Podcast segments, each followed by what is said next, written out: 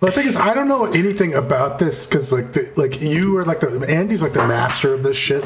Like, the only reason I know anything about Bitcoin is like Andy Andy posting about this for years. So I assume you have like all the insights into like the various other coins, like Dogecoin. I know I know enough I know enough to mine salt from Bitcoin forums when it crashes and screenshot people who just who were like who were like bros help me out. My wife's coming home in a half hour and she doesn't know that i put our savings uh, into ripple and that is not working out. So what should i do? You got any quick trades i can you know any any is there any margin trades i can make? Like i know that kind of stuff. I'm not an expert in bitcoin. I do know um, But you know the important stuff.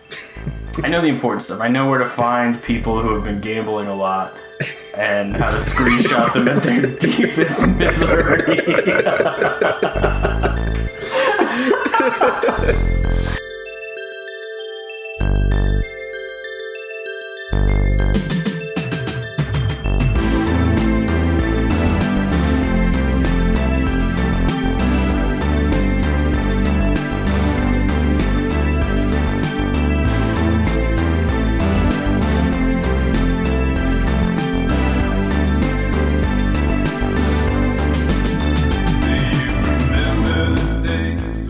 everybody. This is A Lab Podcast Series, and I sat down tonight to talk with Tark and Michael about a case I've been obsessed with for about a year and a half. It's about an arrogant prick getting destroyed, so it's an extremely satisfying story, and I hope you enjoy it.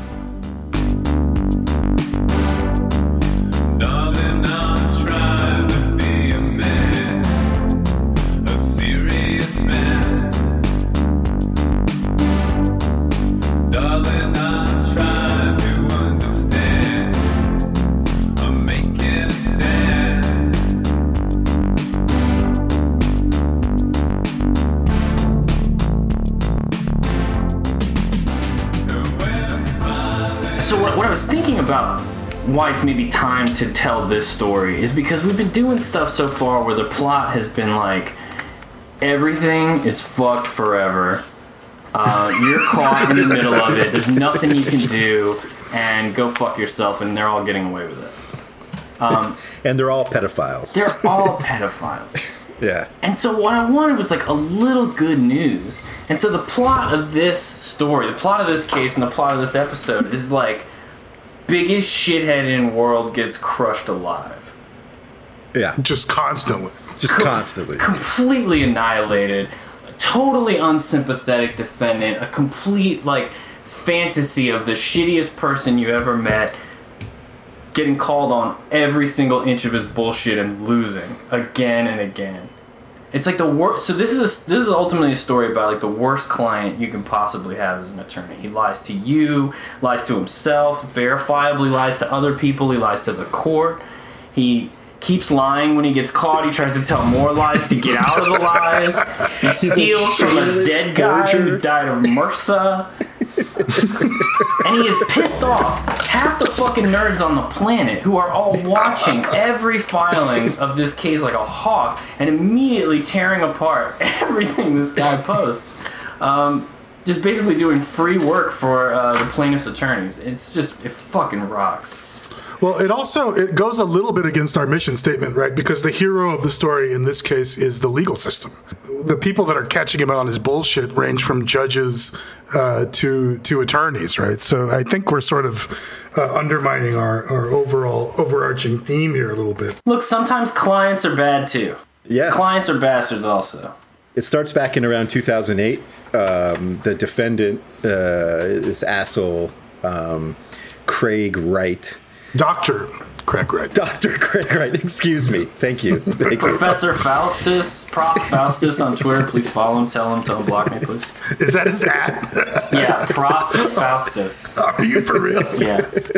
So if he's to be believed, which he's not, but um, he helped uh, create Bitcoin. He takes credit for doing it in conjunction with uh, this other guy, uh, Dave Kleiman, um, and I think one other person who remains unnamed. Um, but whether or not he actually invented Bitcoin, which everybody seriously doubts, but is taken for granted in this litigation. Uh, he was clearly mining Bitcoin in 2008, 2009. Um, it seems like in conjunction with this guy, Dave. At some point in 2010, Dave gets into a motorcycle accident, gets uh, MRSA, and is in and out of the hospital for the next three years or so before ultimately dying in 2013.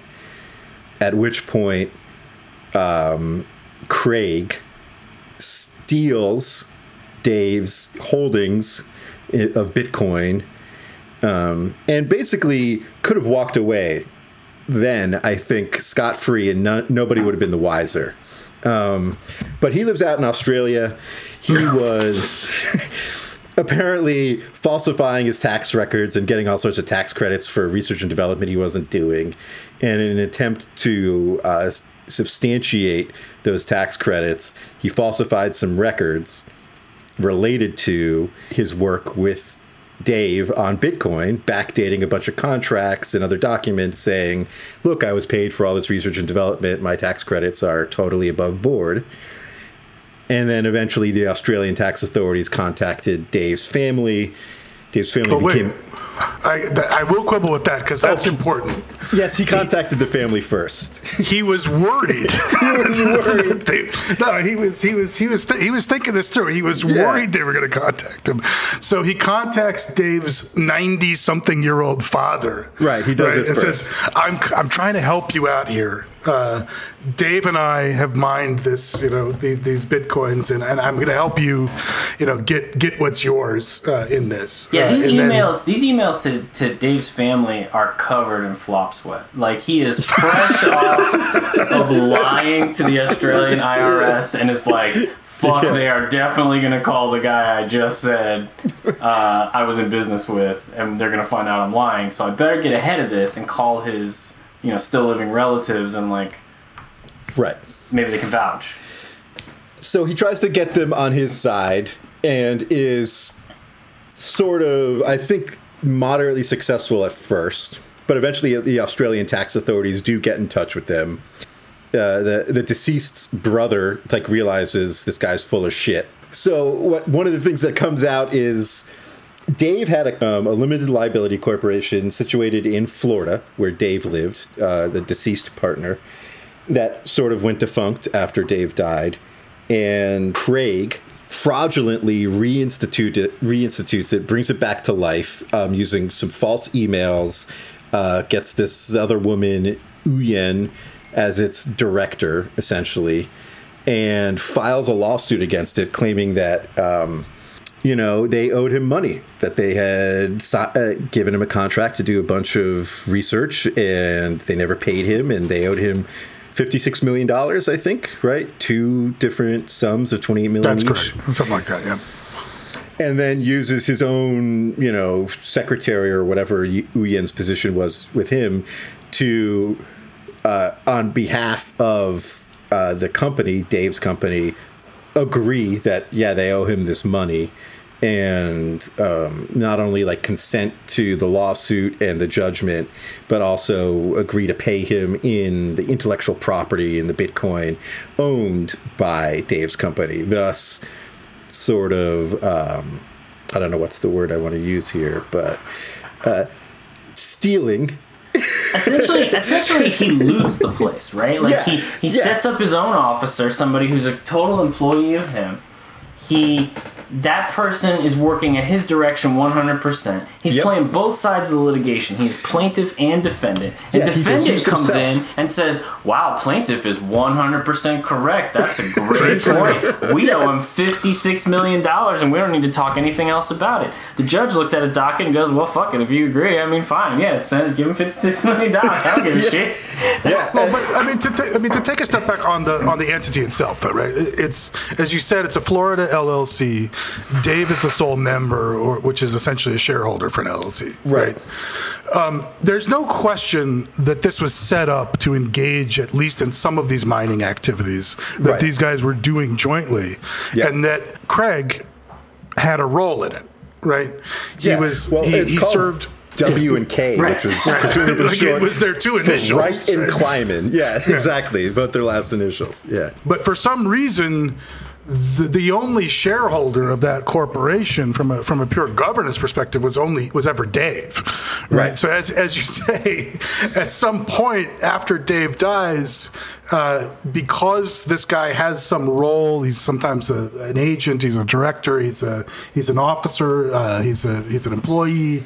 Uh, he files these litigations against the company and then settles his own litigations uh, on behalf of the company. If you're not a lawyer, this is generally frowned upon to be both parties in litigation yes. and making and laundering money. That's that's not good. and it's um and I mean he really goes all out. He like changes like the the company's address for prop- pur- purposes of service to like his own in Australia. yeah. so, so, so he's able to serve W and K by literally just, you know, receiving it himself. So, you know, obviously Dave's family He that- fucking kicks so much ass. God, I love this guy. ridiculous.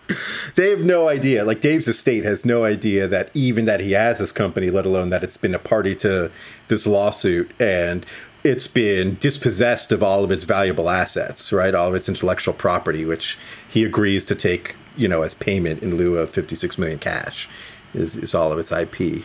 He secures he secures two judgments, essentially papering this over on the, on his own behalf. So the the tax authority contacts uh, Dave's relative and says, "Hey man, are you, are you aware of this shit going down?" And then he, he looks at all the documents and says, "Wait, this this doesn't something is wrong here. The, the the contracts here don't look right. They don't correspond with what Craig told me earlier." So he calls Craig and says, "What the fuck is this?"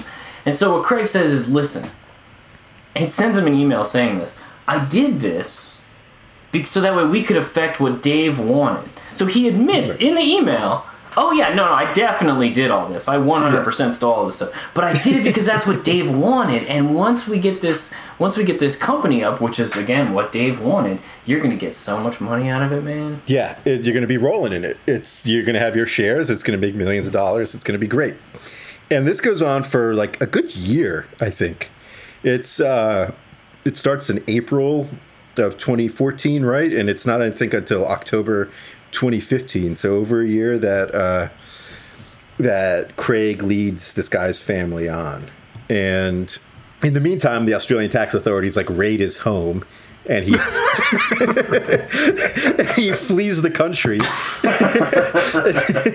moves to, to England. Just that classic move we all do. a little bit of a red flag. For the listeners, this is all prior to this litigation.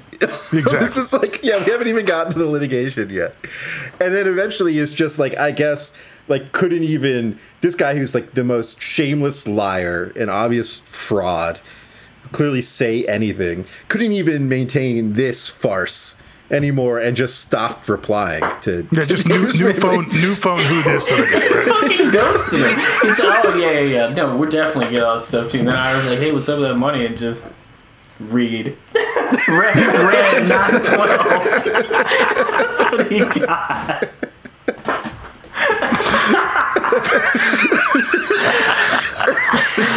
Just left him on read. Now, uh, now keep in mind, the person he left on read is the the brother of the dead man whose money he stole. This is a technology, it's a computing language, and I can build an app on it. Is Bitcoin the currency of the future? Crypto gang, it's the game, big game, all game, light game, cash game, blockchain. Whoa, I don't really ever buy stocks, man. No. Haters wanna say I'm in a bubble, man. Ch- chew 'em up like bubble gum. No. Just made a meal with my pocket change. No. Wreck about to go and join the huddle gang. Huddle gang, huddle gang, huddle gang. Crypto gang, it's the game, big game, all game, light game, cash game, blockchain. Whoa, I don't really ever buy stocks, man. Haters wanna say I'm in a bubble, man. Ch- chew 'em up like bubble gum. Just made a meal with my pocket change. Wreck about to go and join the huddle gang. Huddle gang, huddle gang, huddle gang. Ethereum pays for my rent. Bitcoin pays for the vent. Litecoin pays for the jet. Bitcoin cash for the rest. Spent 30 racks Now, I don't. I think I just. I'm not sure we said this, and I think it needs to be said right now, which is this money, this these Bitcoin that they have mined at this point, is worth something like twenty five billion dollars at this point, right? It's- Oh yeah, so so Yes. so actually we gotta, we gotta so clarify much. we gotta clarify some of this back. So so just walking a little bit back, assuming the story is true that Right. Craig is Satoshi Nakamoto, which which he's not. which he's not. Okay, so so for listeners who don't know anything about Bitcoin, uh, in 2008, 2009, there's this white paper that comes on the scene. It's posted to some cryptography forums, and it announces the creation this this protocol, this idea of, of this, this cryptocurrency that we all know as Bitcoin. Uh, and it's authored by what most people believe is a pseudonym of either a one person or, or a group of people, and the pseudonym is Satoshi Nakamoto. And uh, no one's ever found anybody named Satoshi Nakamoto who would who would fit the profile here, and no one has They ever. self- They did find. They did find some some old guy, right? Named that and like bushwhacked him in his house, and was like just some random old Japanese dude. Right. It's like, what the fuck are you talking about? Right. But the search for this guy has been sort of legendary, right? Yeah, and so Craig, in in the middle of all this, now again leaving aside whether it's true or not, has has stepped up and claimed that he was Satoshi Nakamoto. He and Dave and and uh, like Michael was saying, it's a third person. Um, but assuming all that's true, whoever Satoshi Nakamoto is, they have access to the Bitcoin protocol before anybody else does. Right. Correct. So what they what they start doing with early bef- uh, early before anyone is adopting and before it's even disclosed to other people is they're able to mine coins on the blockchain. There's only two ways to get coins. Somebody transfers them to you, or you mine them, and you mine them by your computer solving a complex uh, mathematical problem. And if your computer is the first to solve the problem, then you lock down a block, and a, and a block may contain a certain amount of Bitcoin. 50, I think, right? Right. Or or now it's less. It used to And be it 50. becomes every time every time you solve one, it becomes progressively harder to mine the next one, right? Right. There's a long tail of mining that's meant to go on where mining is very easy at the beginning. You get a lot for it and it doesn't take as long. And then uh, as time goes on, the mining of the last bitcoins is meant to take is be you know take longer, be harder. Um, and so it's meant to stretch the process out over a long period of time. And you get fewer Bitcoin per block progressively. So it's That's gone right. from 50 to 25 to I think 12.5 or something like that. Right, which doesn't matter, assuming that um, The price is the going up. value of the Bitcoin is going up. Right. So what what this all adds up to is that so whoever Satoshi Nakamoto is or who was, uh, they had an opportunity to mine an incredible amount of these coins early on, and back when when you know they were trading for you know fractions of a cent. Um, but now they're not right. Like I mean, they're above ten thousand as we speak. And so if you have 1.2 million of these Bitcoin, you have, you know, 10.2 billion dollars. Right. And so that's that's what's ultimately being alleged here. Now, just a little bit of background on Craig. This guy has alleged he's he's, he's said to the, the larger crypto community and to the world that he is this Satoshi Nakamoto guy. And this gives him an enormous amount of authority. It gives him now Right. a, lot, a lot of people don't take him seriously and stuff, but it's definitely the source of the weight he throws around in the crypto community. Um, that there's a question about whether he's this uh, whether he's Satoshi Nakamoto. And there's a lot of stupid money in Bitcoin right now and in cryptocurrencies generally, right? Like there are a lot of people who have heard that it's the future of security and whatever, and it's the solution to every single pro- problem, the blockchain and blah, blah, blah. And there are a lot of consultants and assholes who are making a bunch of money selling bullshit to gullible boomers who don't know better. And so, being the guy who invented Bitcoin, I'm sure can get you a lot of VC and a lot of investors, and it's a great scam, you know. Well, well, you can't, you can't, you can't go anywhere without being subjected to some dipshit giving you like a, okay, we've got to spend an hour talking to these guys about how blockchain technology might revolutionize our insurance business. Like, I, I don't have time for this shit. Like, you know, when you figure out what you're going to do with it, which is exactly nothing, let me know. I, I have at least five people I know from various parts of my life on who, uh, who I'm linked in with, uh, who are now blockchain experts. uh, of some yeah. kind or another. Yeah, it's it, it. So yeah, to, to be to, to credibly be able to claim that you're Satoshi Nakamoto, I'm sure creates a series of other you know transactions that this guy could could get into, right? Right. So, so the only point I wanted to make with all of this, and the reason I wanted to lay all that background, is that he has incentive, whether he is Satoshi Nakamoto or not. His life kind of depends on him holding that Absolutely. lie with a straight face, and that is going to explain, I think, a lot of what we see uh, in the case as we go through it. Yeah, absolutely. And and the plaintiffs want that too, right? It's not really in dispute because everybody benefits if it's agreed that this guy was, you know, involved in Bitcoin very early on, has a huge hoard of it, is an expert in it, blah blah blah. Oh Like yeah, the, they're- plaintiff, the plaintiffs don't want to challenge that at all. He says he's Satoshi Nakamoto. Guess what? We agree because Yeah. that means that his bank account is huge. Yeah, exactly. Well, and that's one of like several places where they just trip him over his own dick. Right? like, he, he's running around saying, "Yeah, you are absolutely Nakamoto." Uh, we we agree 100%. The complaint is written like I was actually surprised because I, I came into this with the understanding that this guy was sort of a little bit of a joke. Uh, what what you said he's referred to as Faketoshi or something. Fake Uh, Toshi. yeah. Um, so when I when I started reading the complaint, I was like, "Why?" Uh, by the way, this is Boies Schiller again making a, its third appearance on the podcast, uh, representing representing the place. I read the complaint, like, why are these guys saying like they're just saying that this is Nakamoto and that he invented this stuff? And then I realized this is strategic because Absolutely. a lot of a lot of this is going to turn on what he has, where it is, does he have it, can he access it, and so by continuing to hang him up on his own braggadocio, uh, with this one being the first one, it, it he really he really finds himself trapped uh, tighter and tighter over the course of the case. Right. And, you know, and if Craig Wright is, you know, one third of Satoshi, then that means Dave Kleiman, their client's dead brother, is also one third of Satoshi, right? And so, you know, they're the they represent the estate of a, the dead member of like a little group that created Bitcoin, and they want that. That's what they want the courts to think, and that's what they want to be in the record. So yeah, everybody sort of benefits from it. So that's not really in dispute. Although the judge, I think, is skeptical of it because he made a point. I think it was Reinhart. There is there are two judges. There's a magistrate judge and a district judge who've been involved in this case. I forget which one, but one of them made a point of like, it's not really in dispute that they're Satoshi, so I have to take it, you know, as as given here, but in a way that that is sort of like winking at the reader, like we all think this is bullshit. This case is before Judge Bloom in the Southern District of Florida. Uh, she kicks it over to a magistrate judge for evidentiary hearings. So the magistrate Right. judge is just going to review evidence, make make calls, uh, call balls and strikes, and help administer the discovery process. So that way, a clean record comes before her to make a decision.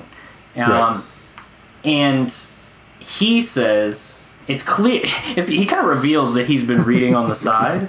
That by opening up his decision with now look the court doesn't make any finding as to whether this guy is satoshi nakamoto or not but we don't have to address it but but the only reason he would think that it was important to say that is if he understood that it was a controversy and he sure Right. wouldn't understand it from the filings of the parties because the filings of the parties are all in, a, are all in agreement Yeah. okay so let's let's get into the case so we have a complaint And the plaintiff, the plaintiff is both the estate of Dave Kleiman and WK, uh, the co- the corporation or the LLC that was set up by Kleiman and, and likely Craig, uh, which is also kind of a really good fact for these guys, right? Because not only are they representing uh, the estate of, of the guy that Craig ripped off, they're representing Craig's old company that he ripped Right. off. yeah Right. That's situated. That's like that's in Florida.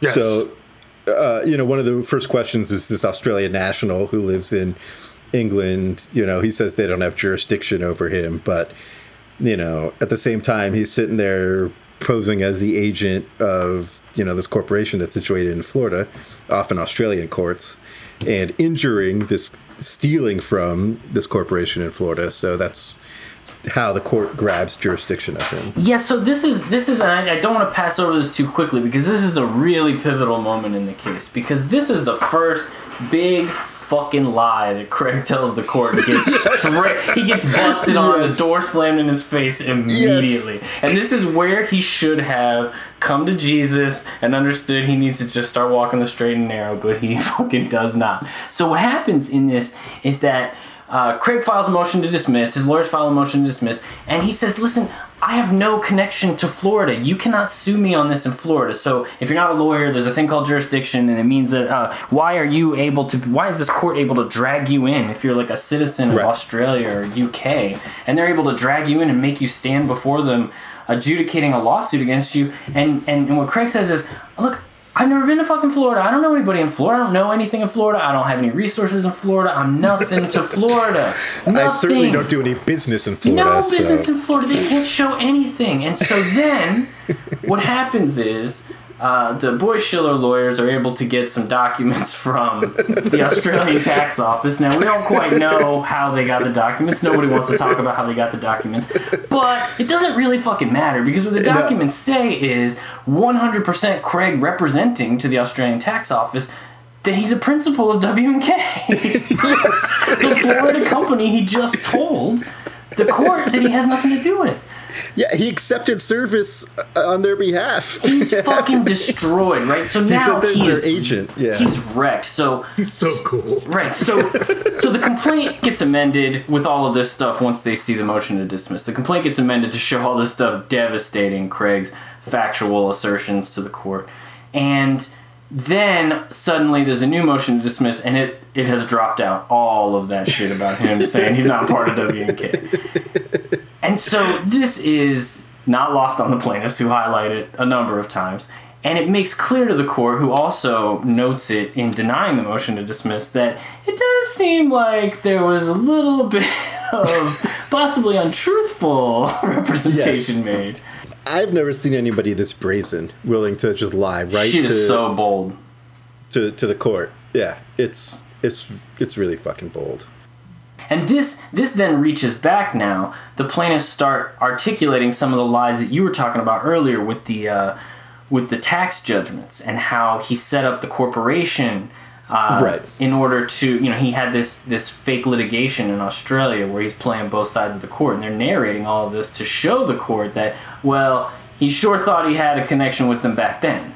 Right, and I mean a lot of the complaint, and and I feel like a lot of this this litigation was dedicated to showing that this guy is a total scam artist, essentially. That he's full of shit and he lies all the time, and you can't trust anything.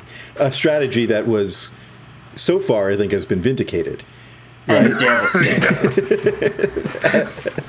to, to a certain effect, yes. So, Yes. so what's what, one of the things that's just so incredible here is that this guy to me, Craig, he just really resonates like your classic smart guy liar who Yeah, uh, thinks he's the smartest guy in the room all the time, and maybe he is sometimes, maybe he just doesn't realize it or whatever, but he thinks he's always getting away with every little exaggeration, every little lie, and he has no fucking idea that plenty of people around him see right through him.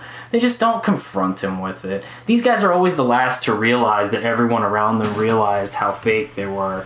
Uh, and and this is Craig. He's come into this court and thinking he can just pull everything over everyone's eyes because it always works when he's talking to the dullards he surrounds himself with. But now he's in front of people who are severely scrutinizing every statement he makes, every filing he puts forward, every little paper that uh, he pretends is real, and they just fucking destroy him. They belt him into the stratosphere immediately. right. So an example of that is these documents that are supposedly signed by the deceased Dave Kleiman. Right, Yeah, yeah. and the, The big old screenshot and the complaint. and the signature is literally just it's just a font it's just typed in auto font Yeah, in the complaint, there's two screenshots right next to each other. It's- One it's is of the contract and Dave going, "Yeah, you take all the money and I'll take shit in my mouth."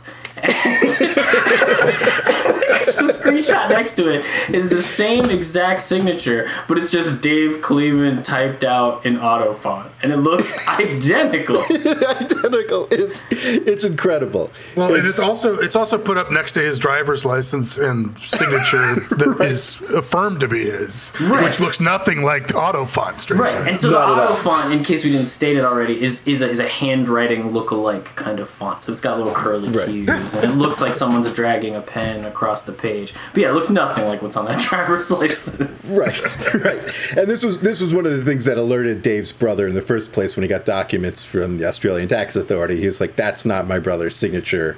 Because it looks like an uh, 11-year-old girl writing in her notebook. Right. and so this is this is the type of shit this guy pulls. He's like he's brazen. It's awesome. Fucking rocks, man. Now we were having a little bit of an argument on this. Um, I I don't know if it's an argument, but Yeah, you I've see this dealt- differently. I've dealt with douchebags, not of this magnitude, but douchebags of a similar ilk in litigation in the past. And the problem with courts is I think they're sort of slow to adapt to some of this kind of bullshit because there's always this assumption that you have these lawyers that are going to come in and you know make sure that you mostly tell the truth right like Right. you don't recall stuff and maybe you drag your feet and you you hide stuff and you sort of nip and tuck around the edges but every now and then somebody will just come in and start just making shit up you know just- and, and i think it takes as we see as we go through like just thousands of pages of filings to kind of finally get to the place where this guy loses it all right? But in the early going it can really slow you down because i think courts assume that you you put a document in front of them that i don't think they're really uh, preparing for a forensic dive into whether or not you just made the whole thing up Well, I That's mean, it is, true. abs- it is. Generally, Well, I when you present someone with an email and you say, "Did you send this?" They don't go, "Send what?" Is this That's a this is PDF. this That's is a not a- PDF? That's a That's not PDF. an That's email. not email. This is a piece of paper. that Craig Why says are on you a handing me a piece of paper and calling it an email? This is just clearly, really not an email. God, he's fucking brain dead. But I think the, other, the, the the flip side the flip side of that coin is in this case, and I think in general, the process ultimately does catch you out there, right? Yeah. Like eventually your pants get pulled all the way down. But in the early going, this can be really, really effective. Just start You're, that typing up fake, is fake out. contracts and signing them. You know, like I mean, you'll tie you can tie you can tie people up for a while. Uh, Yeah, I agree. So I've, I, I've been thinking about this since we had this conversation before, and I'm still of two minds about it. One is the story I told earlier about the the liar who's never had anybody uh, smart sit down and scrutinize the bullshit that comes out of their mouth, and so they're totally unprepared for when someone starts fact checking their their shit and they get Because smart annihilated. people avoid them. Right, right. Those people surround themselves with gullible people, or they switch groups, or they just uh, they, they don't notice that um, anyone competent enough to see through their shit has self-selected out of their life, and they just tell themselves Right. a story uh, that that involves them getting away with it all the time, and they just think they're a genius. Um, everybody knows, you know, your mailman can size you up in two seconds, but like. Uh, this person is somehow deluding themselves. So, so there's that possible story. But the other side of it might be what what you say could be true 100% tar and what happened here is that his lies are so fucking bad that the court just has no problem parsing them immediately you know i mean if you're plaintiff's counsel you gotta be like i cannot bel i mean these are this is like manna from heaven. It's incredible. The blatant lies that are easily hard countered with irrefutable documentary evidence. I mean you're set Reading the filings on this is like the legal equivalent of watching like the Harlem Globetrotters, like just fucking crush the, the generals, right? It's just like Not even like a, like a like a fucking kids team, right? Like they're just like swatting some six year old shit out of the out of the fucking. Like, It's like puppies crossing the interstate. It's extremely brutal. like these guys are really. I mean, I have to say, these guys are really good. Uh, these Yeah. two these two lawyers, um, who is it? Freedman and Roche. Yeah. the Bill writing is impeccable. Yeah. Um, but they're also just teeing off on the fattest fucking meatball. Okay, let's talk more about how stupid this guy is because we really only got through two of his lies, and I don't. I, I want to make sure that that the listeners understand we're not exaggerating here. We are underselling it, if anything.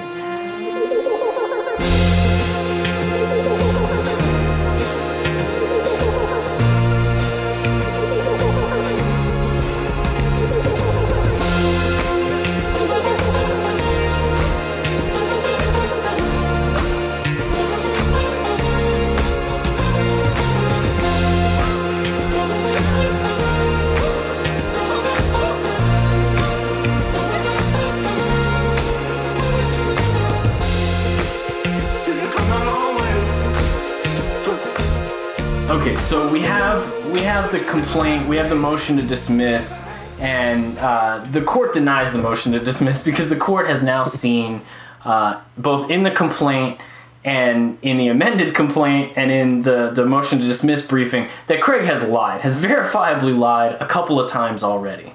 The auto font being the the, the key. Auto-font. Yeah, the auto font. Um, I wasn't involved in WK. Right, I wasn't involved in WK being proven. The, the I don't. When you challenge a court's jurisdiction, by the way, you really better be on top of it because a judge is like programmed to think, yes, I have jurisdiction before every matter before me. Um, they don't necessarily want to dispense with jurisdiction unless it's like some little, you know, completely like insane complaint that isn't making any sense. Um, if it's a real big matter like this with billions of dollars at stake that are, uh, you know, alleged to be looted from a Florida resident, a Florida judge is going to think, uh, this is this is here, this is staying here, and we're going to find out what the fuck happened. I can say from personal experience that that yeah, when when a citizen of the judge's home forum is injured, they generally want to hear the case. Yeah. they, they just they do.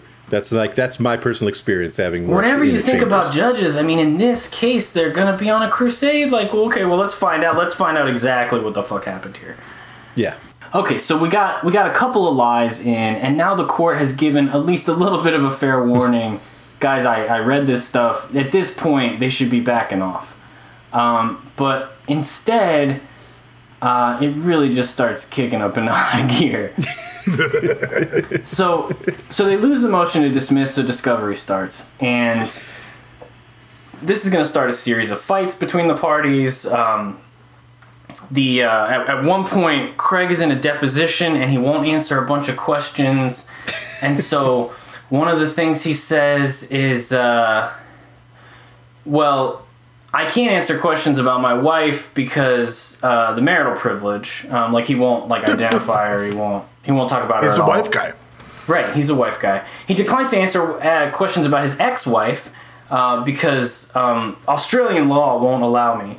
Um, and then he says, and this is amazing, he declines to answer some questions at a deposition because he cites national security concerns. national security privilege. And then the court eventually ruling on this says Dr. Wright declined to answer certain questions based on alleged national security concerns. The court deferred ruling on this issue to allow the parties to brief the issue, including providing evidence that the United States government joins in the national security objection.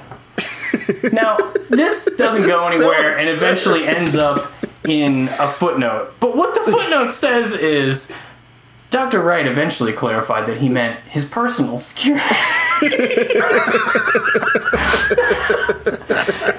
so this guy is fucking flailing. He is flailing so hard, and he could not be signaling harder to the court that uh, he is hiding something. Well, if I'm not mistaken, like one of the interesting things though was that there there was this kind of you know, if you're if you're prone to conspiracy theories, right? Like he's alleging that, you know, not only did he create Bitcoin, but he was sort of there when Silk Road got set up and he was working for the Department of Homeland Security right. doing all this, right? That's right. So if I'm taking him at face value, essentially the US government set up Bitcoin uh, so it could sell child porn on Silk Road. He was bankrolling Epstein.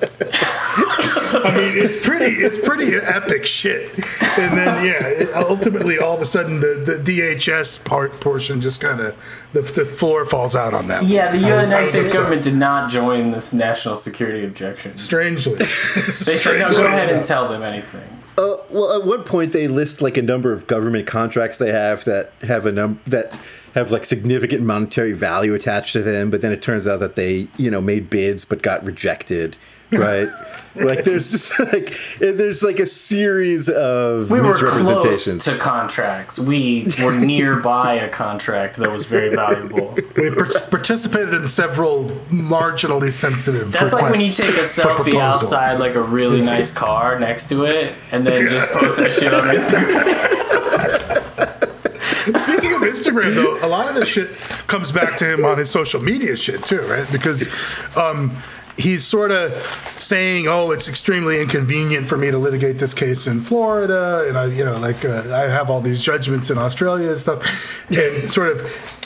But he's fled Australia to the UK, which is Right. substantially closer to Florida, and he's flossing on Instagram about how he's a billionaire that has more money than Uganda. I think it was. Like he Yeah, was oh, literally Rwanda. quoted. Yeah, I, Yeah. I have more money than than, than some countries, uh, and is trying to act like it's a hardship for him to pop over to Florida for some deposition. It was such a sick argument for him to say that it was an inconvenient forum of the United States and that it should be instead be litigated in the place that I have fled due to tax debt. the country I could never return to lest I be arrested for, for tax evasion. that's where it should be litigated. That's where we should be having this fight. Absolutely. Yeah. Uh, and, and especially amazing because that wasn't even like a this court doesn't have jurisdiction argument. This is for our non lawyer listeners a forum non conveniens argument, which says even if the, the court has jurisdiction, it should decline jurisdiction because this is a better forum. Yeah. It's just so far superior. My the Florida resident plaintiffs should fly out to Australia to sue me in the country that I've fled and will never return to. That that was that was his argument, which the court was like, nah. That's fucking Like- stupid at every step. Yeah, and and I appreciate that the court went through every step. It, it after I think it's a multi-step analysis, and after the first it was like, okay, so that's a no, but we'll do the second step, and that's a no too, and we'll do the third step, and that's also a no. just, just to be clear, all the factors say no. This is a this is a stupid argument, and we're not going to buy it. Just Uh, FYI, if you are a law student and you're thinking about clerking, that's the kind of shit you have to do. Yeah. Is- Well, I mean, I feel like either This would being be fun. Yeah, being a clerk or being at Boies Schiller, I feel like this would be great, like therapeutically, if you have like anger issues. You know, like like you get in an argument with your wife or your dad or something, and you go to work and you just like fucking take it out on this guy, just like unload on on him. Like, I mean, they they totally go to town on this guy. Yeah, at some point he has lied so many times that now the it, the judges and plaintiffs' counsel basically are on the same team, Yes. and that is not what you want as a litigator in a court. Just FYI. So, so okay. Eventually, they file another motion. They're try- still trying to get rid of it. And it's motion for judgment on the pleadings, um, which procedurally is not that interesting, and I don't want to go too much into it. And they're actually challenging the subject matter jurisdiction of the court, um, which also is not that interesting. Uh, I'm not sure how much to explain here um, to avoid boredom, but essentially, what they're what they're challenging is that there is um, that this Uyen person who was fabricated to be a, a member uh, of, of the partnership or of, of the corporation that uh, held all the coins, the one that um, the one that Craig was a member of that he couldn't get away from, and The that he- plaintiff corporation. they're the plaintiff corporation, right? Yes. Right. So, WK. so what they said was was well, there's this Uyen person who's there, and uh, th- that person messes up diversity for the case, and diversity is one of the ways that for this case to be in federal court, uh, there has to be diversity, which means that the parties are completely diverse in terms of place of residence. Otherwise, you'd just be in a state court. right. Um, if you, if you, everybody was in Florida, you'd sue in Florida. If everybody was in Australia, you'd sue in Australia or whatever. Right. But and so, but but that that whole thing throws into issue. The interesting part of this is that it throws into issue the authenticity of this particular email. Do you guys know where I'm at? Do you guys know what I'm talking about? The the, the Cle- email. Yeah. So the heading of this section, and this is like was saying, is just they're just teeing off on this fucking guy. The heading of this section is Craig's Exhibit A is a forgery he created a year after Dave's death, and which he only withdrew in the face of massive public condemnation for submitting fraudulent documents to this court. Let me tell you something. good. you ever see that at the top of the heading? You don't need to read the rest. You're fucked. This is like the greatest home run, uh, home run hitters of our generation playing t-ball. I mean, it's just like it's so fucking easy to write this, but they do it really well. They they fucking crush it. And what's what's wonderful about it is that they like cite to Reddit, they cite to Twitter. Doctor Drunkenstein six. Dr. Funkenstein 6. Oh, oh, Funkenstein, not Drunkenstein. Yeah, apologies. Yes, it's it's it's fantastic. So this this is an email that is ostensibly from the deceased Kleiman, right? Yeah. Uh, And it is amusingly critical of, of Craig. Oh, that Craig, he's he's so crazy, right? And but also says, I'm gonna need you to take over this corporation and, and run it to, to this Uyen person, right? And mm-hmm. the weird thing is, is that somehow Cl- Cl- Kleiman, the, the deceased, has misspelled his own name in the from. That is a problem, is it not? So it's not even like he, mi- yeah, it's like literally in his email settings, according to this. Oh, he, like, yeah. This, so misspelled this means it's on every email. We, every email. right? you open up Outlook and it says, and it says, uh, it says Markle.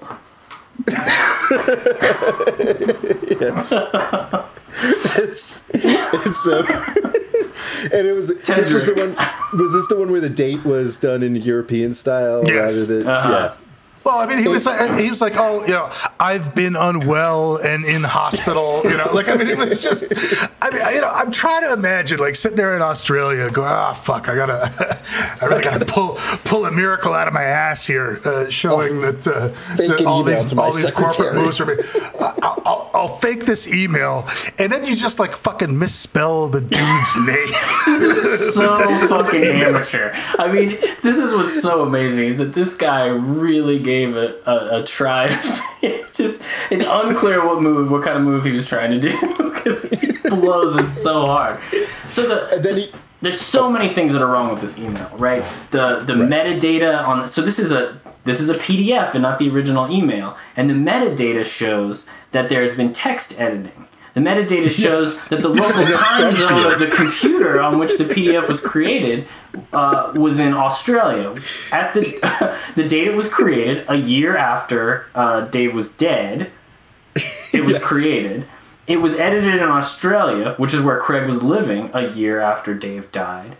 Um, and then, if you look at other emails disclosed, you find that six minutes before Craig modified that PDF, he emailed a draft of the final forgery, the final text, from himself to himself. So you gotta imagine the fucking eyes popping out of the attorney as they as they hit this next document, and then this shit pops up. and he also to give it to like the imprimatur of authenticity, like signed it with some stupid, fancy computer signature encryption, right? Which was like this huge, Which also series- told on him. Just a PGP Yes. signature. It's just a it's a pretty good privacy signature. Pretty good. yeah. Right. But included in this huge string of numbers and letters is the date. And the date again is a year after this guy died. So the the signature that's supposed to authenticate this instead fucking outs him as like a blatant and sloppy forger of, of documents. And this is Which is- another reason that this guy is one of the worst fucking clients you could possibly ever have because he has somehow, due to his arrogance and probably lying about being Satoshi Nakamoto, he has pissed off a dedicated, angry community of fucking Reddit nerds. And they are watching everything like a hawk. And when this email gets posted, somebody fucking eyeballs this shit and they're like, you know, it takes them, you know, 10 minutes and they're like, wait, yeah, yeah, that signature wasn't created. You know, because with PGP there there are dedicated key servers like centralized key servers, and you can tell from the signature when it was created. And so that signature wasn't created in 2014, and Dave had been dead for a year, so he probably didn't sign and message with a PGP key that wasn't created until after he was fucking dead. yes. Yeah, and so yeah, this is where Reddit and, and Twitter come in in the in the brief, and it's it's glorious because they're fucking right. They nail him. They absolutely get him. So I don't. I've, I've lost track of how many lies, but it's a lot so far. It's the you attacked gamers copy pasta, but when you actually really piss off some dedicated freaks with uh, with a lot of time on their hands who know what they're doing. Right? We we've gone we've gone through a lot of lies, but uh, we still haven't hit the best one. I'm not even Um, sure which one you're talking about, what- but let me know when we get there. Let me know when we get there. So, so that that's another lie. And so now, now, just keep in mind, this is in the this is in the plaintiff's memorandum in opposition to the motion for judgment on the pleadings. Remember, that's where we're at.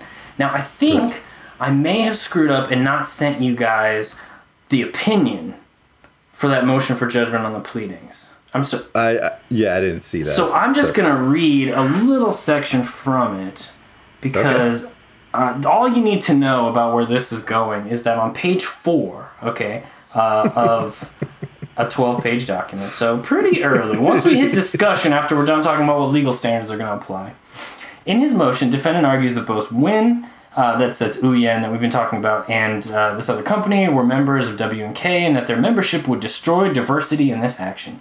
Then, for the first time in his reply, the defendant argues that his ex-wife, Lynn Wright, was also a member of W and K. Now, let me tell you something.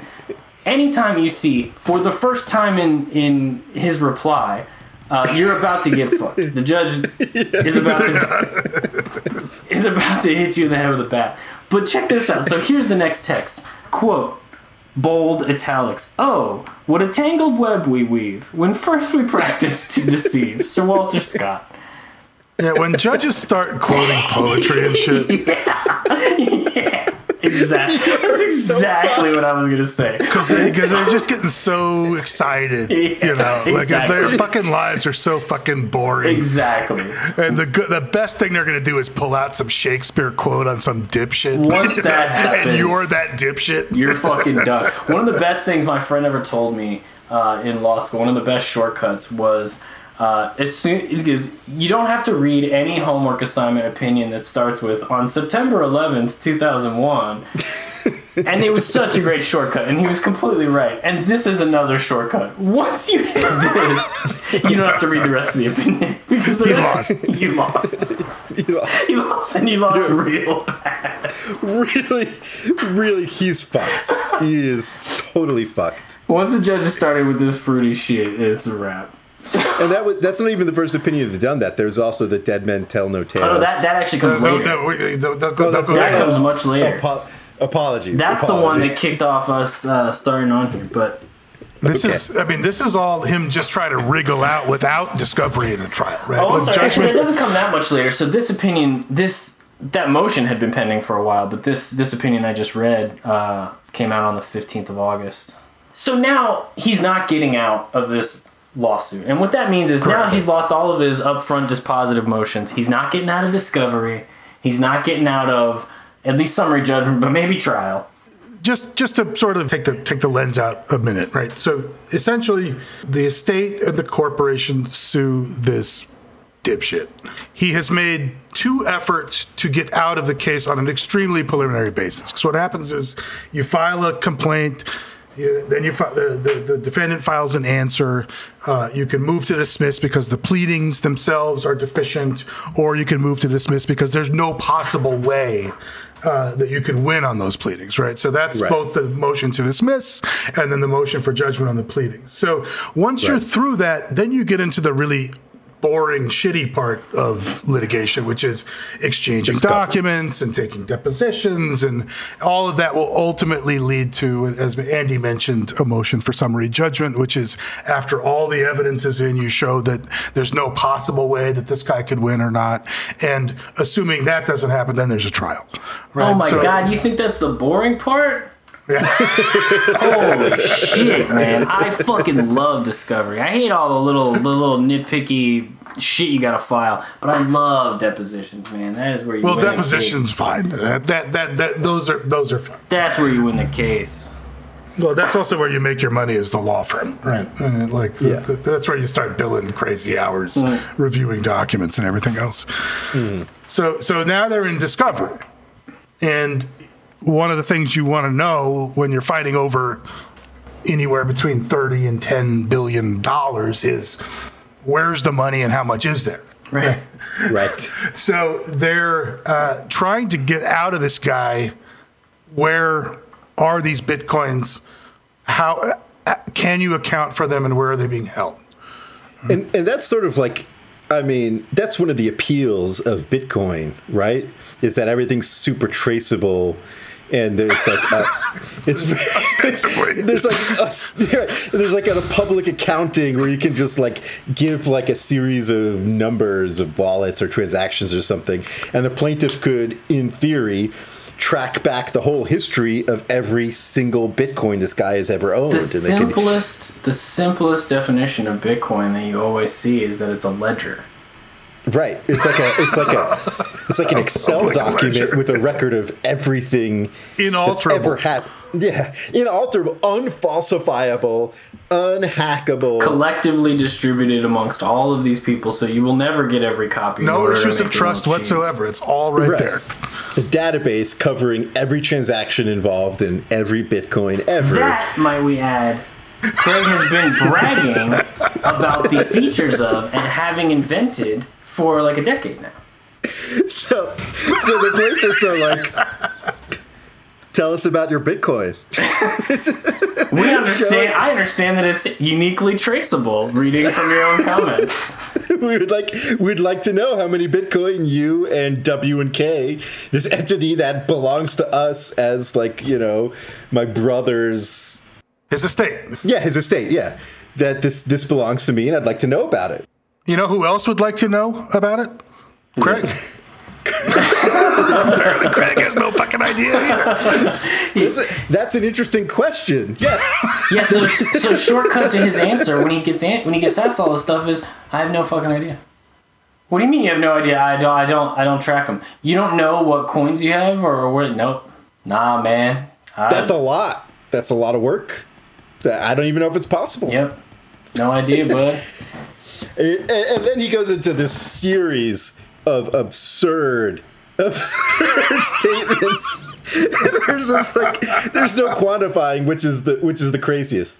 There's the ones where it's like, well, Bitcoin was used for I don't know if you know this, but it was used for some very sketchy things like sex trafficking and drugs. So I don't want anything to do with my 20 billion, 10 billion dollars worth of Bitcoin. I actually that's why I hired Dave Kleiman was to disassociate me entirely from Bitcoin. As the creator of Bitcoin, I want nothing left to do with it or my monetary holdings.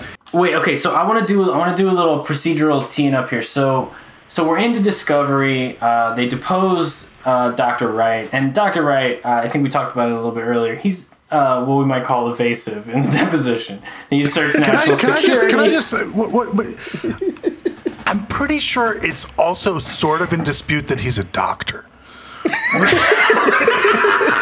There's some question as to whether or not all these degrees he claims he has are. ac- I mean, there's there's there's stuff in there like he.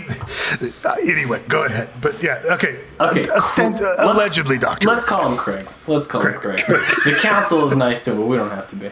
Uh, so, so he is again a little evasive. um, uh, so he doesn't. He won't answer any questions. They get into fights over it, and sometimes when you're in a deposition, you can't resolve it at the table. You go and call the judge, and that's and that's I think what they do. And the judge says, "Well, look, I'm going to defer on ruling on any of this stuff. You're going to have to present briefing to me." Yeah. So they they say, well, write some papers. And the whole reason they say that most of the time is, listen, just fucking figure it out yourself. Because judges hate discovery fights. They fucking hate them. And if you Yeah. Are bringing a discovery fight to a judge, nine times out of ten, the judge just gets mad at both of you. Because they're like, why can't you just work together? What the fuck is wrong with you two? This is easy. You just disclose the stuff they asked you, answer the question straight that you were asked, and then we can talk about what the facts are. They don't want to hear the shit, and they're kind of right. Um, Yeah. and generally, they get mad at both of you because you're both being petty. Or or, or because they're being lazy. But if the court, Not here. if, both. if the court ever figures out that it's one party that's being shitty and and not the other party, you are fucking dead because they hate talking about this shit. So what happens here is. I honestly have not seen this before. I'm not the most experienced attorney, but I have not seen this before. Where the judge eventually presides over the rest of the deposition. The deposition takes place in court. I, I litigated for ten years. We ne- I've never seen Never that. fucking seen it. Never heard of I've, it. I've, I've never heard of it. I've, I've heard it threatened. They I've take the rest of the th- threaten to deposition try to get it. in I've never seen front anybody of get the court, and it's so fucking. I mean, so so so that's so when when Michael's saying he's giving these absurd responses, we are we are talking about a transcript uh, of this deposition that takes place in the court, and because it takes place in the court, we might not normally have access to the complete deposition transcript, but here because it took place in the court, we have it, and it rocks.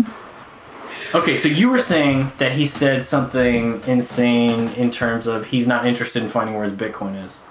Right. He doesn't. He doesn't want to know where his ten to twenty billion dollars worth of Bitcoin is because it's really dirty. Yeah. Dirty money. Some people did heroin. So, No, but I mean, this is this is either. I mean, this is fucking incredible, right? Yeah. in the literal sense, all yeah. of all of his you know like it's that it's that it's that tweet about you know like love to see old donald trump wriggle out of this jam you know like he's he's he- all of his wriggling has come to naught right and he's just in the fucking box and they're like just tell us where the bitcoin are and he's just making shit up like i put it in a trust and Yes, then we this the lock lie. the trust up with uh, This is it. keys that are encrypted and i have only portions of the keys and the trust and uh, i'm gonna shock you when i say that the trust is fake, right? Like he has all these trust documents that were obvious backdated forgeries as well. right? complete forgeries. Right. Easily yeah, and so- instantly detected by everyone. So he first he says he puts the Bitcoin in a trust, right? Yeah. Tulip trust. Then later on, as as, That's right. as the judge rightfully sort of infers, like since Bitcoin is perfectly transparent and it can track How track could the you put it in a trust? Yeah. without a record of it being in the blockchain. Like if he put it in a trust, it would be right there. Where's the in transfer? you admit so so so one of the one of the Right. one of the, the the fundamental facts here, and one of the things that people say proves that Craig Wright can't be Satoshi, is that all the all these initial blocks, a ton of the initial like few million blocks have never moved. They've never been spent. They've never transferred from one wallet to another. And so what mo- so what a lot of people think is that Satoshi.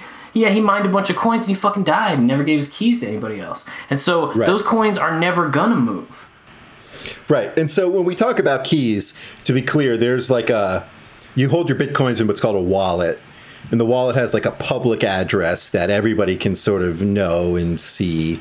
And then there's like a private key that lets you transfer bitcoins in and out of it. And so access to that key is what lets you use the bitcoin as uh, a currency or a commodity of value that you can trade.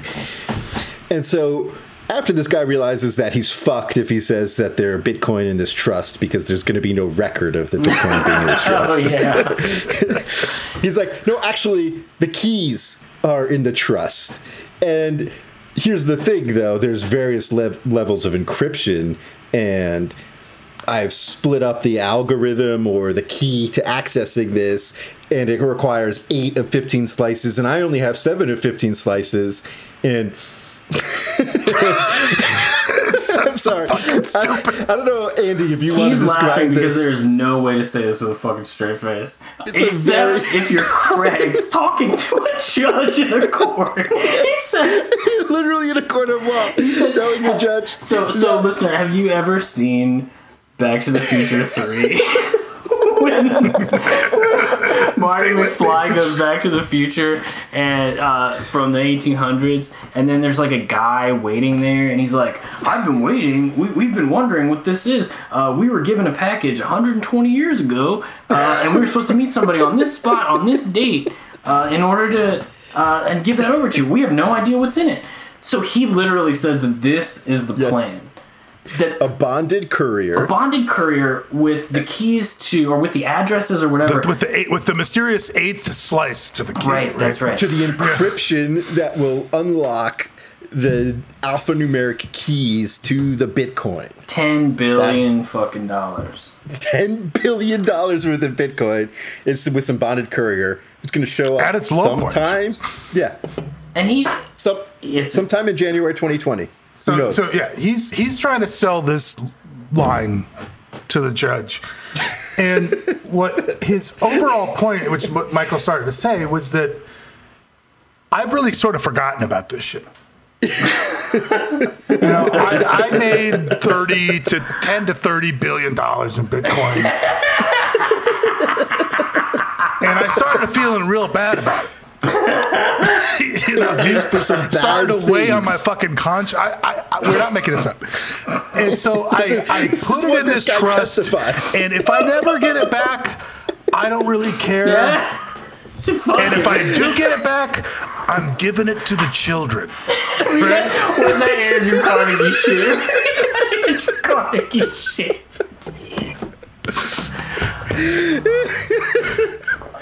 Uh, if the bonded courier shows up, great charity. Good if luck. Not, Uh, c- congratulations, poor people, because I'm giving it all away. but if not, that's okay because Bitcoin is gross. Okay, I'm gonna Yeah. read, I'm gonna read this. I'm gonna read. I do not condone it. It's nasty. Okay. Like Jeremy Renner on his app. Just disclaiming it Shut it down. entirely. I do not want to be associated with anything like this anymore. Okay, I'm gonna, I gotta read this. I, I just have to. I'm gonna testify. You guys ready? Dr. Wright, sitting here Alright. today, you now have a list of the public addresses that identify the Bitcoin mine during the relevant time period. Is that correct? That is correct. Question: Does that concern you? Answer: No.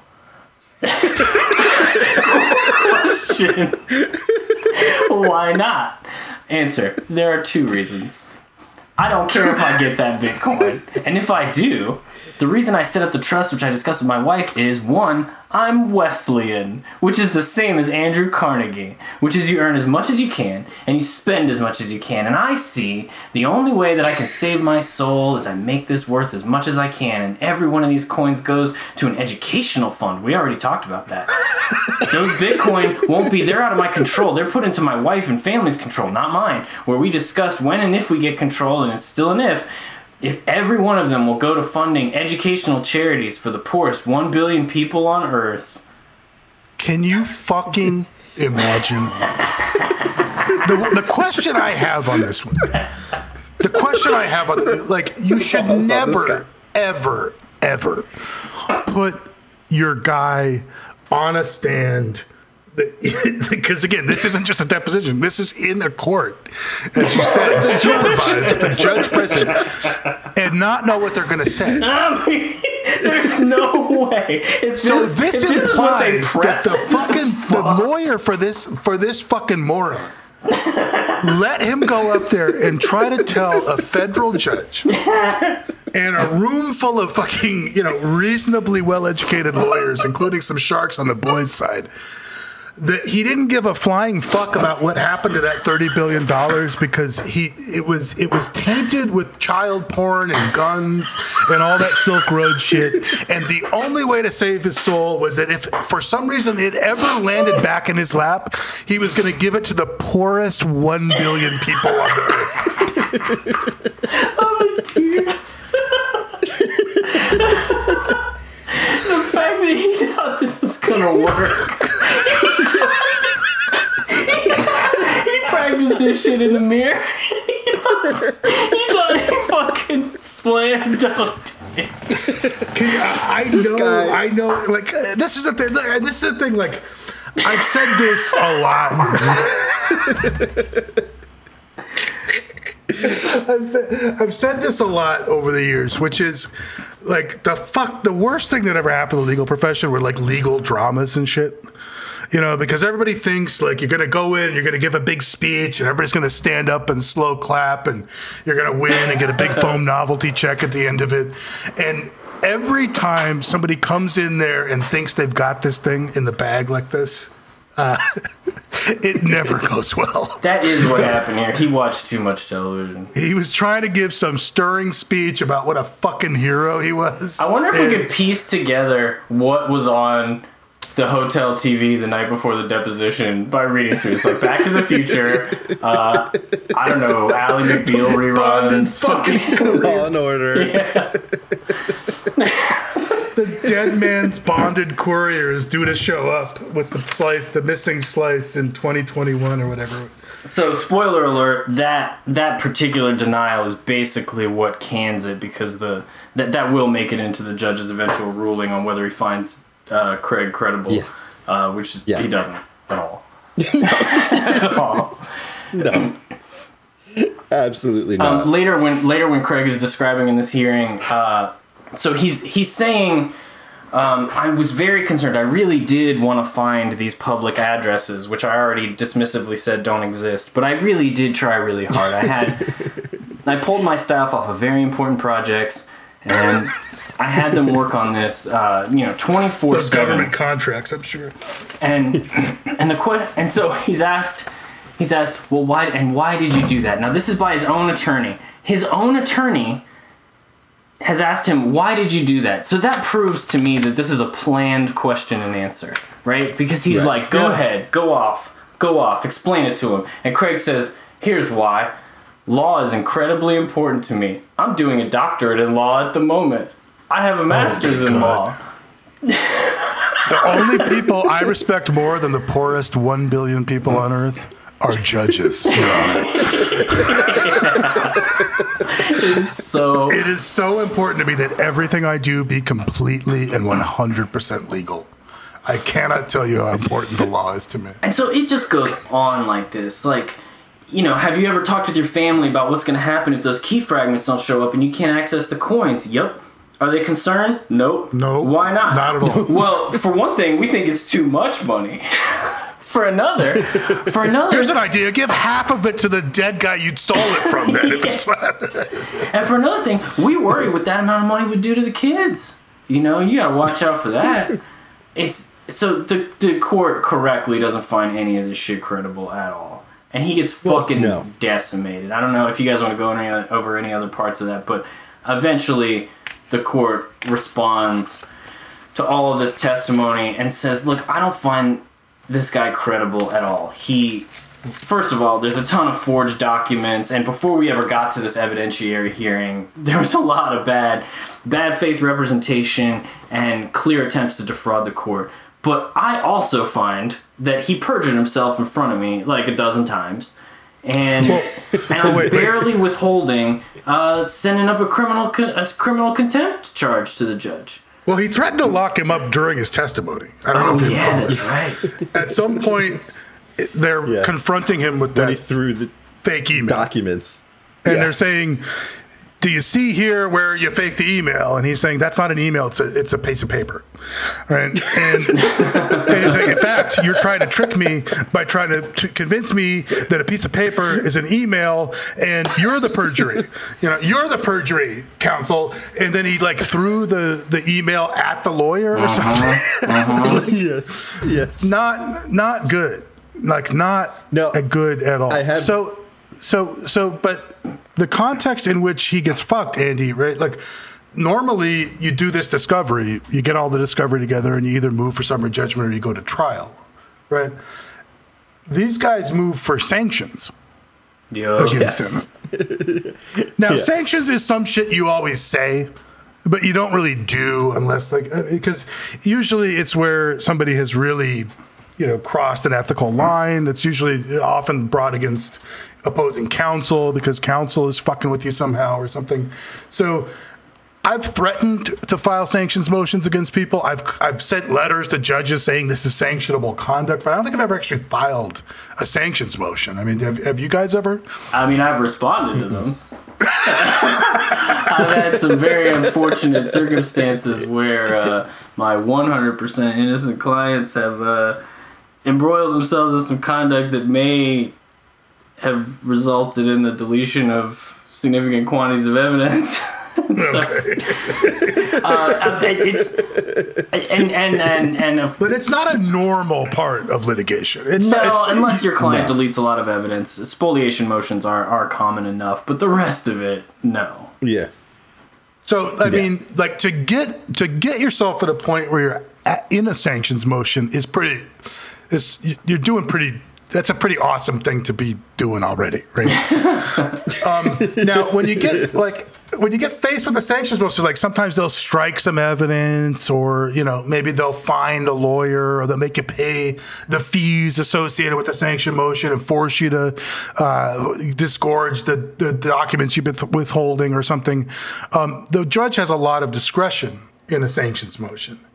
In this case, the judge basically awarded a sanction of you lose the entire case. Am I reading this correctly? I mean, yeah, he fucking goes off on him. So the the Rule Thirty Seven B does give you, like, once you find bad faith, once you make a finding of bad faith, Rule Thirty Seven B gives you access. It, it, it gives you access to the big sanctions. It used to be that the sanctions were all in one place, um, and then you know circuits and all these different courts had different standards on like, well, look, we got to have you know at least a little bit of a barrier between the real deal sanctions and like the attorney fee sanctions. Um, but here, uh, for Rule 37B, now it's like once you find bad faith conduct, you can really start going off. And, and, and the things you can do are like default judgment, or you can do uh, adverse inferences, or and so that's what happens here, is that uh, there's an adverse inference against Yes. uh, against them, and it's for all the major facts. Based on the fact that he's he essentially says he came in and just said things that were patently incredible, right? Like he says that anyone would have this amount of money and not care is absurd. Uh, and that his explanations about, you know, wanting to give it away to the poor were preposterous. And the idea that the tainting uh, of the money by the drug dealers and Silk Road was, uh, you know, just desperate lies to save himself, right? Right. Boom. adverse inferences typically, like Andy was saying earlier, um, with sanctions have to do with spoliation or destruction of evidence, which is when somebody in pos- possession of evidence does something to hide it or destroy it. The court tends to say, well, we don't know what was involved with that, but our inference is that it was bad for you. That piece, that you would've just of evidence. That piece of evidence, you would just produced it instead of throwing it in the fucking trash or burning it or deleting it or whatever. And so here, there's a very similar sort of thought process, which is like if you're fucking lying constantly and providing forgeries constantly, the truth that you're covering up with these lies and forgeries is very bad for you. And so I'm going to infer that it was bad for you, and I'm going to have to conclude, you know, a lot of what the plaintiffs are saying, which is that they're, you know, you stole four, 300, 400, 500,000 Bitcoin from him worth billions of dollars. Yeah, look, you were provided with an opportunity to provide evidence about this. You were asked straight questions by counsel, by the court, by by Yep. written discovery to say what the fuck happened here. And all you gave us Right. was obfuscation. In the hearing, he is dismissive. He his Yeah. testimony is more obscuring than it is clarifying. He literally throws papers in the air at one point because an email is a PDF, and uh, so the guy has, has been given every opportunity. And what the judge says is, "What the, what the fuck do you want me to do with all this? If you're going to lie to me a hundred times and not answer any straight questions, it's clear your your story makes no sense. Okay, I'm just going to find whatever it looks like you're trying to hide. I'm just going to find against you because that's probably the fact." Right. Right. And so that's what happens here. But that's a big deal because he finds that 50% of this guy's Bitcoin holdings belong to the plaintiffs, David Kleiman's living relatives, which, according to the plaintiff himself and everybody else, is between 1 and 1.3 million Bitcoin, which is worth 4 plus billion dollars that he's found actually belongs to the plaintiffs. So that's a massive, massive ruling. That's a huge sum to transfer on an adverse inference. Well, I mean, as you as you say, normally an adverse inference goes to a specific piece of evidence, a specific fact, in an overall, you know, large tapestry of facts at issue in a in a in a in a, in a major litigation, right? In, in this case, the adverse inference is everything you said is a bunch of bullshit, and you lose. right? I'm going to infer that you just fucking lose. Because you've been lying through your teeth for 18 months, and I'm fucking tired of it. But here's the thing, sort uh, though. of Where's, the gist of it. Where's he wrong? Like, not one thing he says in here is wrong. And remember Yeah. that Judge Bloom, in her uh, motion, in her opinion on the motion for judgment on the pleadings, has already said, uh, what a what a tangled web we weave when we're when first we practice to deceive. She called him a liar. So she's not going to be real surprised to get this back from the magistrate judge. He goes, "This guy fucking lied to me for three hours straight, right in my face." There's a there's a real. I mean, you talk about shit you don't want to read in an opinion. in this in this decision, like the, the part where I was just like, ah, fuck. like, I, I, like I was like getting like sympathy pangs. I for know this where you're going.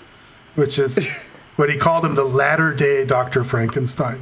Uh, whose creation turned to evil when hijacked by drug dealers, human traffickers, and other criminals. to save himself, he engaged Dr. David Kleiman to remove all traces of his involvement with Bitcoin from the public record. As his efforts to disassociate himself from Bitcoin so that I wouldn't be in trouble, quote unquote, he put all his Bitcoin and or the keys to it, his story changed Uh, into a computer file and then put that encrypted file into a blind quote unquote trust parenthetical of which he is one of the trustees and away a controlling number of key shares and now deceased uh, David Kleiman therefore cannot decrypt the files and access this.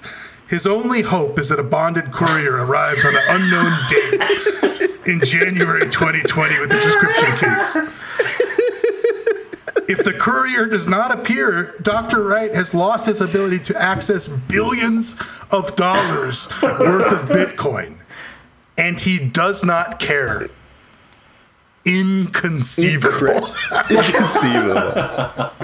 Just annihilated. You know you're fucked when he starts at the top. He says, "Consider his claims." and ends with a one word sentence of inconceivable.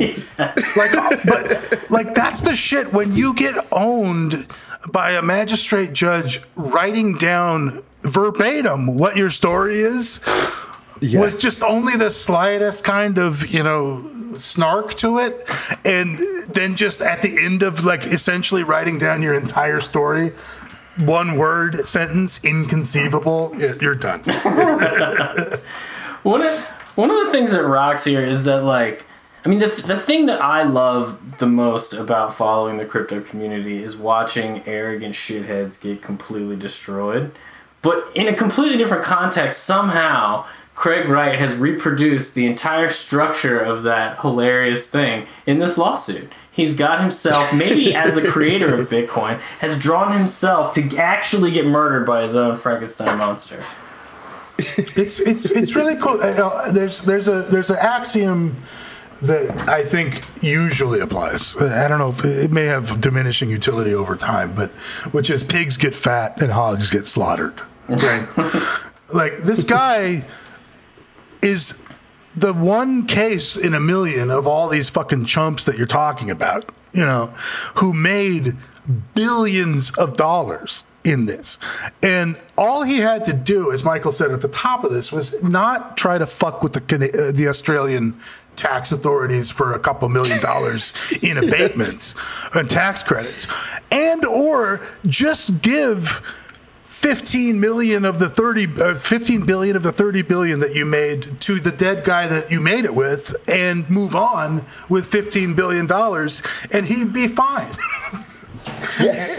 Yeah, that's. I think that's that's worth emphasizing. This guy could have paid his taxes appropriately and given half the the the worth of W and K to Kleiman's estate and still be worth billions upon billions of dollars, more money than he could ever possibly spend. Well, wait, wait. So let's Effort. talk about the other possible universe that we're in, which is where, and this is incredible.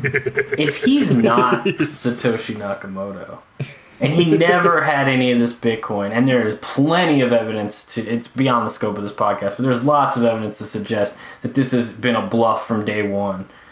Then he has just got himself into a situation where he has repeatedly lied to a court. The court has found that he now owes 400,000 Bitcoin to a guy that he doesn't fucking have. he ain't ever gonna fucking have. And so his giant big lie has eventually called a predator into the fucking nest, right? He's been up there singing real sweetly, and now guess what, motherfucker? You're not alone up here. And these two boy Schiller Yeah. attorneys came in here, and they are gonna eat you. And that's and one of the interesting things is that it's like obviously his business would fold and he would be disgraced if it turned out he was not Satoshi and he didn't have any or very few Bitcoin. Um, not the expert that he that he maintained, but at least he wouldn't owe these people billions of dollars. Yeah, let's face it. That's the positive outcome at this point. That's what. That's, that's, that's what he's hoping for. you can say the whole premise of their lawsuit that we mined billions of dollars of Bitcoin in 2008, 2009 is bullshit and it never happened and his company was worthless and its intellectual property is garbage. Like, at least he wouldn't do that. He wouldn't know that. Like, there's, you know, but he, he doesn't want that. He wants to keep the gravy train going. He wants his current cryptocurrency corporation to have value and to keep taking in, you know, money and, and scamming dumb shits who, who don't know better. The one thing that this case shows you, and if you're in law school, get your notebook out, is that if you ever, if you fucking ever block me on Twitter, it is over for you. It's fucking destroyed. it's gonna come back around. That's right. It's not come the back energy reeling, nor the lines in your face, nor the clouds on the ceiling, nor the clouds in space. It's not the phone on the table, nor the bed in the earth, nor the bed in the stable, nor your state.